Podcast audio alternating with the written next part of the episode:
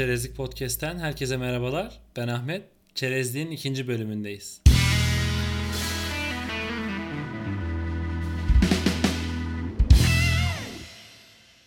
Bugün Serdar'la beraberiz. Serdar özel bir şirkette yazılım uzmanı olarak çalışıyor. Hoş geldin Serdar. Hoş bulduk Ahmet nasılsın? İyiyim sen nasılsın? Ben de iyiyim teşekkür ederim. Bu arada beni davet ettiğin için çok teşekkür ederim. Çok mutlu oldum aradığın zaman. Eyvallah çok sağ Fikir de olasın. çok hoşuma gitti. Takdir ediyorum. Teşekkür ederim. Yani işin aslı bir pilot bölüm yayınladık. Dinlemişsindir Evet. sen de. Çok hoşuma gitti bu arada. Eyvallah teşekkür ederim. E, o pilot bölümde aslında biraz teknoloji üzerine haberler yapıp teknik bilgiler verecekmişiz gibi anlaşıldı diye tahmin ediyorum ama ben işin aslı çok böyle e, işin teknoloji kısmında bilgi vermekten ziyade e, bu sektördeki, bu camiadaki gerek çalışan gerek işverenlerin psikolojileri ne durumda, sektöre yeni girmek isteyen insanları ne bekliyor, Evet. e, nereye doğru gidiyor bu sektör yani biraz daha işin mental kısmıyla ilgili yayınlar yapmak istedim. Aslında çok güzel düşünmüşsün biliyor musun? Biz teknik insanlar olduğumuz için daha çok hep işin teknik kısmına odaklanıyoruz ama Evet. işin psikolojik boyutu, işimizden tatmin olup olmadığımız kısmı çok önemli. Aslında en önemli kısım bu. Ama biz bu kısmı biraz daha es geçiyoruz. Böyle bir şey yapıyor olman ayrıca güzel. Kesinlikle teşekkür ederim. Yani bu iş zaten e, sevmeden yapılabilecek bir iş değil diye tahmin Aynen ediyorum. öyle. E, O zaman Serdar hazırladığım birkaç soru var. Olur E, abi. Bunlarla başlayalım istersen. E, pilot bölümden bizi dinleyen arkadaşların da bazı sormuş olduğu sorular var. Tamam. Bunlara da yer veririz. Serdar, yazılımcı olma fikri nereden çıktı? Ben Hacettepe Üniversitesi Bilgisayar Mühendisliği mezunuyum. Ee, istersen önce buradan başlayayım. Evet. Bu bölümü neden tercih ettim? Aslında bilinçli bir tercih değildi. Evet. Ülkemizdeki her gencin yaşadığı gibi üniversite sınavına girdim. Gelen puanlara göre bir sıralama yaptım. Bu sıralamaya göre de Hacettepe Üniversitesi Bilgisayar Mühendisliği bölümünü kazandım. Aslında bu derin bir yara ama bunu istersen e, şimdi konuşmayalım. Ülkemizin kanayan gerçeği. Değil mi? Tam anlamıyla aslında senin istediğin bir tercih değildi galiba bu. Şöyle Spontane gelişti. aslında spontane gelişen bir şeydi. E, Bilinçli bir tercih değildi. Bunu söylemek istiyorum. Evet. Daha sonrasından bölümümü sevdim. e, Mesleği sevdim. Ama böyle olmaya da bilirdi. Kesinlikle. Yani birçok birçok arkadaşımız var bu şekilde e, bu durumdan muzdarip olup tekrar sınava girip farklı bir bölüm okuyan, farklı Evet. sektörlerde çalışan arkadaşlarımız var kesinlikle. E, peki Serdar bir soru daha sorayım sana. Yazılımcı olmak için Evet. bilgisayar mühendisliği, yazılım mühendisliği ve türevi bölümleri bitirmek şart mı? İşin aslı bence şart değil. Bunun böyle olmadığını başka ülkelerde de gözlemleyebiliriz. Özellikle Amerika'da, Silikon Vadisi'nde olsun, e, gerek teknolojinin e, teknolojinin yoğunlaştığı yerlerde olsun. Çok rahat görebiliyoruz. Nedir? Bilgisayar mühendisi veya türevi bölümlerden mezun olmasa dahi, hatta ve hatta e, herhangi bir üniversite mezunu olmasa dahi gayet yazılımla insanlar uğraşabiliyor. E, bunun zaten ben yani bilgisayar mühendisliği ve türevi bölümlerden mezun olmanın şart olmadığını düşünüyorum. Nasıl ki bir işi bir insan yapabiliyor veya yapamıyor olarak ayırabiliyorsak e, bunu da böyle ayırabiliriz. Yani birisinin bu e, mesleği yapmaya hevesi var mı? İsteği var mı? Aslında ilk başta bunlar önemli. Değil mi? Aynen. Mesela e, bilgisayar mühendisi olup mezun olup şu an bayağı başka meslek yapan e, tanıdıklarım var. Ticaretle ilgilenen. Ticaretle ilgilenen insanlar var. O yüzden bunun şart olmadığını düşünüyorum. Ne sağlıyor bilgisayar mühendisi olmak? Belli bir fikir sağlıyor.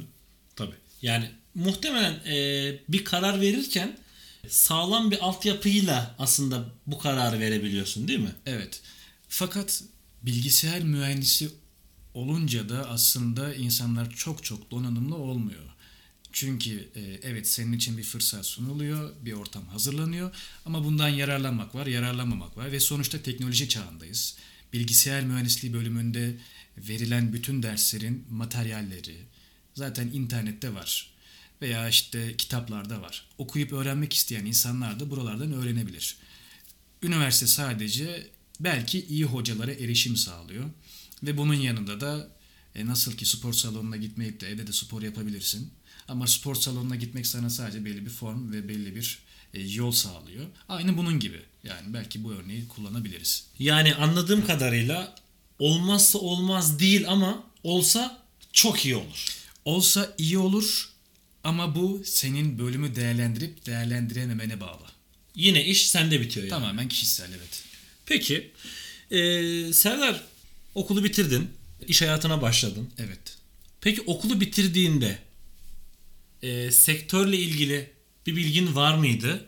Ve ne umuyordun? Umduğunu bulabildin mi? Sektörle ilgili çok bir bilgim yoktu işin açığı. Tabii ki okurken staj yapıyoruz ama buralarda sektöre dair e, şeyleri çok fark edemeyebiliyoruz. Ve sonuçta bu meslek okulda okuduğun gibi değil. Daha gerçek, hem mesleki olarak daha gerçek e, ya hem de çalışma hayatına adapte oluyorsun. İşin bu kısmı da var. Ne bekliyordum? Öncelikle e, hayal ettiğim şeyleri yapabilmeyi ümit ediyordum ve işin e, mutfağında pişmek istiyordum. İlk başladığım yerde bunu sağlayabildim. Küçük bir şirkette başladım ve bu bana e, büyük sorumluluklar alabilmeyi sağladı.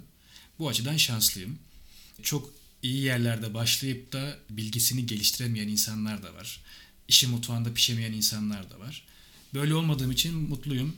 Küçük bir şirkette başlamanın bana böyle bir avantajı oldu. Yani çalışmaya başladığında ilk çalışacak olduğun şirketin de aslında senin için bir önemi var. Öyle mi? Kesinlikle çok önemi var. Öncelikle zaten mesleği burada öğreniyorsun. İşin en basiti de tecrübe zaten. Tecrübe kısmı da var. Peki Serdar, dinleyicilerimizden gelen bir soru var. Pilot bölümü dinleyip bu bölümde konuşmamızı istedikleri konulardan bir tanesi. Yazılıma nasıl ve nereden başlanmalı?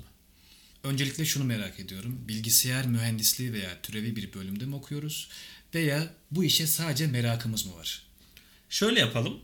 Dilersen sen bilgisayar mühendisliği de herhangi bir mühendislik de diyebiliriz buna. Evet, bilgisayar sadece- mühendisliği, elektrik elektronik mühendisliği diyebiliriz. Yani Evet. e, okullu olan biri ne yapmalı, nasıl başlamalıyı sen anlat. E, Çok okullu doğru. olmayan birinde Alaylı ben anlatayım. Alaylı birinde ben anlatayım. Tamamdır anlaştık.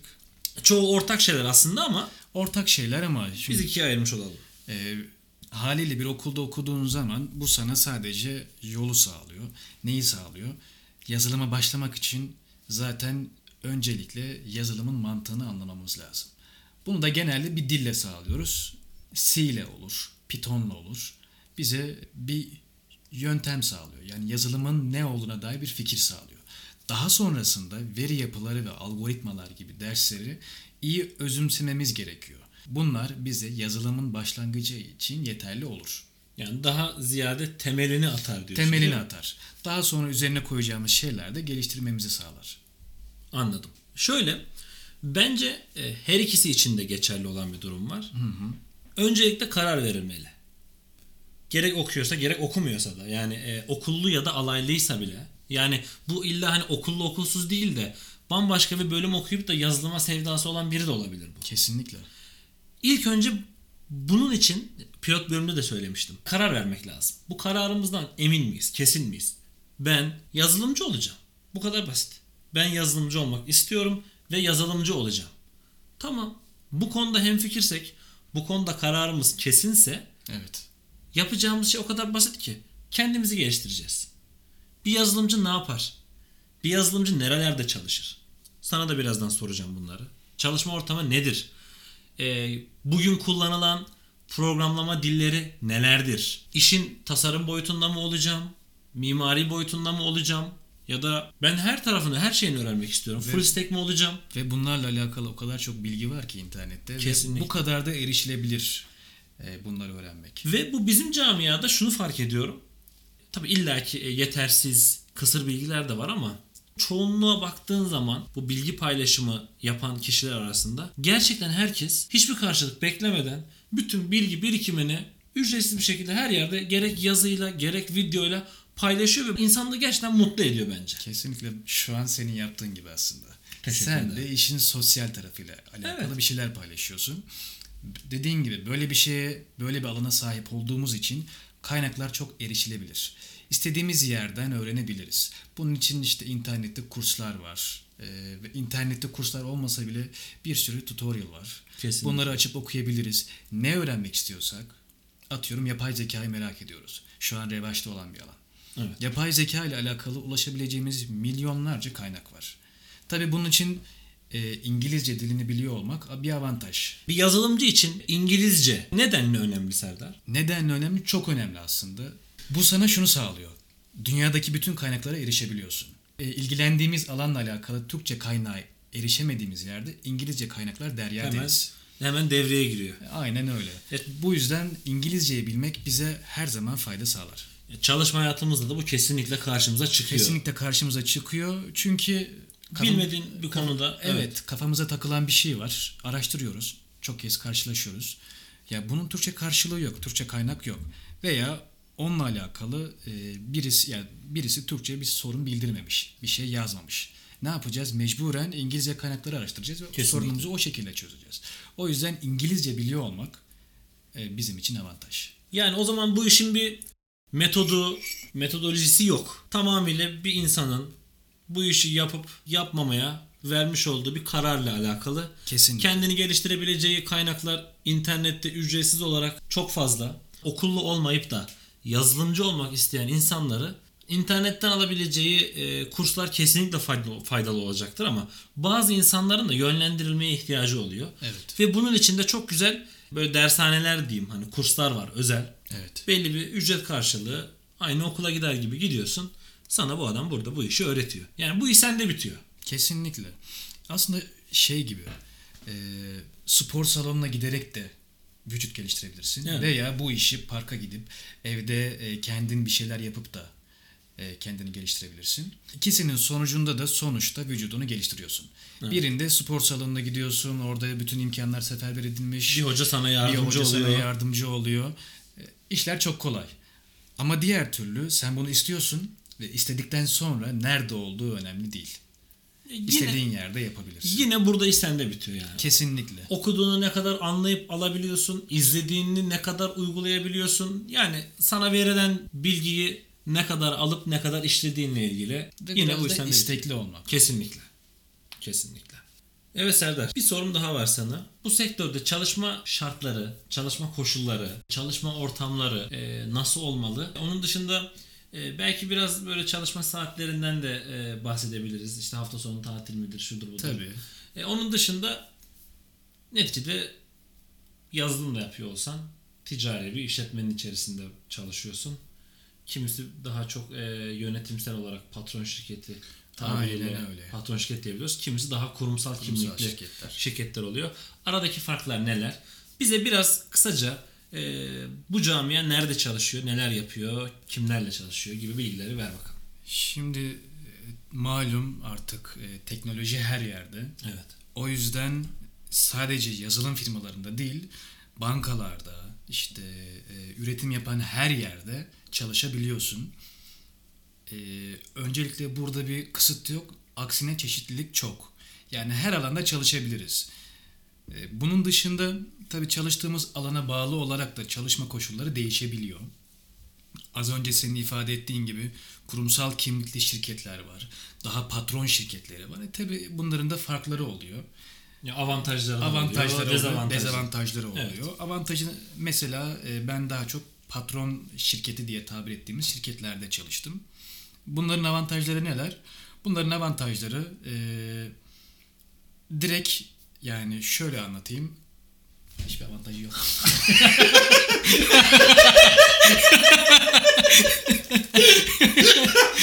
A few moments later. Şöyle her birinin avantajı var, dezavantajı var. Tabii e, patron şirketlerinde e, ast üst ilişkisi çok yoğun olmuyor ve e, patronla konuşabilirsin, genel müdürle konuşabilirsin. İletişim biraz daha iyi oluyor. Ama kurumsal şirketlerde tabii e, daha hiyerarşi hakim. Patron şirketlerinde hiyerarşi tamamen oturmuş olmuyor. Bunun dışında patron şirketleri belli esnekliğe sahip olabiliyor. İşte giriş çıkış saatlerinde. Kimisi de hiç olmuyor aksine mesela. Yani Aynen. Aslında değişiyor Değişik yani yerden yere ama hani olabildiğince genellersek patron şirketlerinde biraz daha kişiye bağlısın. Ama kurumsal şirketlerde belli bir sistem var. Sisteme bağlısın. Sistemin dışına çok çıkamıyorsun. Patron şirketlerinde belki yöneticine bağlı olarak veya patrona bağlı olarak daha esnek olabilirsin. veya olamazsın. Mesela mesai kavramı patron şirketlerinde daha yoğundur. Çünkü patron senin her zaman çalışmanı bekler. Verdiği maaşın karşılığını görmek ister ve İlla bunu da çalışma saati olarak görmek isteyen patronlar olabilir. Evet. Bu bir dezavantaj mesela. Özellikle bizim e, mesleğimizde dezavantaj. Bunun dışında kurumsal şirketin bu alandaki avantajı gidiş çıkış saatlerine riayet ettiğin sürece Evet. kimse senden mesai beklemez. Sadece iş varsa mesai bekler. Ama bizde tabii ek mesai kavramı aslında e, tamamıyla e, yani ben kendim açımdan konuşma söylemek istersem e, tamamıyla aslında çalışan insanda bitiyor. Yani Kesinlikle. e, sen yapılması gereken işi biliyorsun. Kendince bir e, plan program hazırlıyorsun ya da artık yöneticin bir plan program hazırlıyor. Ve sen bu programa nazaran zamanın belli, tarihin belli. işini bitirmeye çalışıyorsun aslında. Aynen öyle. Yani e, aynen öyle. Kesinlikle katılıyorum. Bunun dışında aslında tamamen yöneticiye bağlı bir sistem. Yani senin yöneticin iyiyse, bağlı olduğun yönetici iyiyse patron şirketi de iyidir. Kurumsal şirket de iyidir. Eğer yöneticin kötüyse veya iletişimin iyi değilse Evet. E, ikisi de kötüdür veya iyidir diyebiliriz. Peki Serdar, çalışırken uyguladığın bir mantığın, bir mantaliten var mı? Neye göre çalışıyorsun? Daha çok zaman odaklı mı yoksa iş endeksli mi çalışıyorsun? Şöyle aslında şirkette belli bir mesai çerçevesinde iş odaklı çalışıyorum. Ee, nasıl oluyor bu? Scrum Agile kullanıyoruz. Bu Scrum Agile konsepti içerisinde e, aldığımız belli işler var. Pardon. Bu Scrum ve Agile dediğin şeyler e, birer proje yönetim Şekli diyebiliriz. şekli diyebiliriz. Peki. Aynen. Yani Agile nedir? Ee, Bazı kalıpların ismi yani bunlar öyle Doğrudur, mi? aynen. Yönetim şekillerinin ismi diyelim. Aynen öyle. Agile dediğimiz şey e, direkt baştan her şeyin belli olmadığı, genellikle belli sprintlerin olduğu yani iki haftalık, üç haftalık zaman dilimlerinin olduğu ve bu işlerin bu iki haftalık, üç haftalık dilimlerle belirlendiği bir yönetim şekli. Peki. Yani proje yönetim şekli diyebiliriz. Evet. Ee, Standardı da diyebiliriz. standart. Proje yönetim standardı. Aynen öyle. Burada işlerimizi alıyoruz. Ama ben şöyle olsun isterdim. Ee, Birçok kişi de bana hak verecektir. Atıyorum e, evet bana bu işler atansın. Fakat ben o işi saat gece 10'da yapmak istiyorum. Ama sabah kendime gelemiyorum yani. Aslında bizde e, ne zaman çalışacağının da bir önemi var değil mi? Yani Aynen öyle. kodu yazarken mental olarak bir rahat olman gerekiyor bence yani. Aynen öyle. Şimdi evet biz 9 saat çalışıyoruz ama hangi saatlerde çalışacağımızı aslında bizim karar vermemiz Daha mı güzel olur? verimliliğimiz açısından çok önemli. olur. Kesinlikle. Niye? Atıyorum o sabah canım çalışmak istemiyor. Evet. İstemeyebilir. Hepimiz için böyledir. Ve e, bu mentalite, bu e, ruh hali beni o gün verimsizliğe itebilir. Bunun yanında o gün sabah çalışmayıp akşam çalışabilirim. Akşam çok daha verimli çalışabilirim. Böyle olacağı zaman projenin gelişim açısından da iyi olur. Benim açımdan da daha iyi olur. İşte bunu seçebilmek bence Şimdi- güzel olurdu. Şöyle Serdar, e, aslında bu sadece bizim sektör için değil, bence e, çoğu sektör içinde. Yani Aynen. belli bir zaman içerisinde yapılması yani belki doğa olarak kısıtlanmış işler bile olabilir. Yani şu an aklıma gelmiyor ama yani e, zaman olarak esnetilebilecek işlerde bence bu dediğin kesinlikle keşke yapılabilse. Yani Keşke. dünyanın hiçbir yerinde tabii böyle bir e, sistem yok ama bizim sektör aslında buna biraz ayrıcalık verebiliyor. Bazı Aynen öyle. gerek ülkelerde gerek e, şirketlerde ülkemizde de var tabii böyle şirketler. Yani ben biliyorum ki gece çalışan insanlar da var. Adam sadece gece çalışıyor. Aynen öyle. Ya çalışma saatlerinin esnekliğinden bahsediyoruz Evet. aslında. Bu esnekliğe sahip olmak verim açısından çok güzel bir şey ve bizim sektörde e, buna çok müsait bir sektör. Yani evet 9 saat çalışacaksın veya 9 saat çalışman da önemli değil. Sen e, bu işi bugün bitireceksin. Okey ben bu işi bugün bitireyim. İstersen gece çalış. Evet. İstersen sabahın köründe çalış. Evet. Çünkü insandan insana değişiyor. Ne zaman verimli olduğu değişiyor. Ve biz sürekli kafa yoruyoruz. Bir şeylere odaklanmaya çalışıyoruz. Atıyorum sen sabah odaklanabiliyorken ben öğleden sonra odaklanıyor olabilirim veya akşam çalışmayı seviyor olabilirim. E bu esnekliğe sahip olmak güzel bir şey ama buna izin veren şirketler var, izin vermeyen şirketler Kesinlikle. var. O açıdan izin veren bir şirkette çalışıyor olmak kesinlikle çok güzel ve avantajlı bir durum. Peki Serdar, epeydir Türkiye'de yazılımcı olarak çalışıyorsun. Senin sektörden beklentin var mı? Ya da sence sektörden e, insanlar ne tür beklentilerle gelmeli? Ne tür beklentilerle gelmemeli? Şöyle bizim meslekte şöyle bir algı var. Evet ben bir yazılım yapacağım ve zengin olacağım. Turnayı vuracağım şeklinde. Evet. Bence kesinlikle böyle bir beklentiyle gelmesinler. Neden? Neden? Çünkü bu çok kolaycılığa kaçan bir şey gibi geliyor. Evet başarılı olabilirsin. Ee, kendi başına bir şeyler yapıp gerçekten zengin olabilirsin. Emeğinin karşılığını çok güzel alabilirsin. Ama bunu herkes yapamayabilir. Ve bu sandığımızdan çok kolay da bir şey değildir. Yaparım ve parayı vururum şeklinde bir algı var. Bence böyle olmasın. Evet vurabilirsin ama bunun karşılığında çok büyük emekler gerekiyor. Çünkü bunu yapan insanlar gerçekten çok büyük emekler vererek yapıyor. Ya burada önemli olan aslında fikir değil mi? Kesinlikle fikir ve buna harcayacağın emek, onun Evet. peşinden e, gitme azmin e, ve çaban. Çaba çok önemli. Başarılı olabilirsin, olmayabilirsin ama çaba önemli ve hani yanlış bir şekilde bence böyle düşünmesinler. Onun dışında ne tür beklentiyle gelmeliler? Kesinlikle hayal ettikleri her şeyi yapabilirler. Çünkü yazılım bize bu imkanı sağlıyor. Bir uygulama yapmak istiyorsun, yapabilirsin. Belki dünyayı değiştirecek bir fikrin var, yapabilirsin. Yazılım buna çok müsait. Evet Serdar. Ee, sen de çoğumuz gibi genç bir arkadaşımızsın. Evet. Ee, ve senin yaş grubunda bu sektöre heveslenen birçok arkadaşımız var. Son olarak onlara böyle bir öğüt, bir nasihat yani sektörün içerisindeki genç bir yazılımcı olarak onlara söylemek istediğim bir şeyler var mı? Ya öncelikle şuna karar vermemiz lazım. En başında söylediğimiz gibi. Gerçekten istiyor muyuz yoksa istemiyor muyuz? Parası yüzünden eğer bu mesleği yapmak istiyorsak bir yerden sonra katlanılmaz olabilir. Bu yüzden e, gerçekten isteyip istemediğimize karar verelim. Bunun dışında istedikten sonra öğrenme azmimizi hiçbir zaman düşürmeyelim. Her zaman öğrenmek için istekli olalım. Çünkü kendimizi sürekli geliştirmemiz gerekiyor. Yeni teknolojiler öğrenmemiz gerekiyor. Bundan da gocunmayalım ve sürekli yeni teknolojiler öğrenip bir şeyler yapmaya çalışalım. Yani ne olduğu önemli değil. Kendimizi geliştirmek için bir proje olsun, çok basit şeyler olsun. Kendimizi geliştirmeye çalışalım. Mesleğimiz ve sektör gelişen bir sektör. E, İleride çok daha güzel imkanlarla karşılaşacağız muhtemelen. O yüzden e, ben şanslı olduğumuzu düşünüyorum. E, Ve bu mesleğin özü tamamen istemek. Başta söylediğimiz gibi. Eğer istiyorsak öğreniriz, istiyorsak yaparız, e, istiyorsak istediğimiz yerlerde çalışabiliriz, İstiyorsak başarırız. istiyorsak başarırız. Aynen.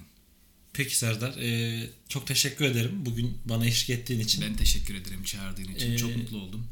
Çok teşekkür ederim. Umarım dediğim gibi gerek sektördeki gerek de sektöre girmek isteyen arkadaşlarımız için yani en azından kılavuz niteliğinde bir bölüm olmuştur. Umarım. Ağzına sağlık. Ben teşekkür ederim. Hoşçakalın.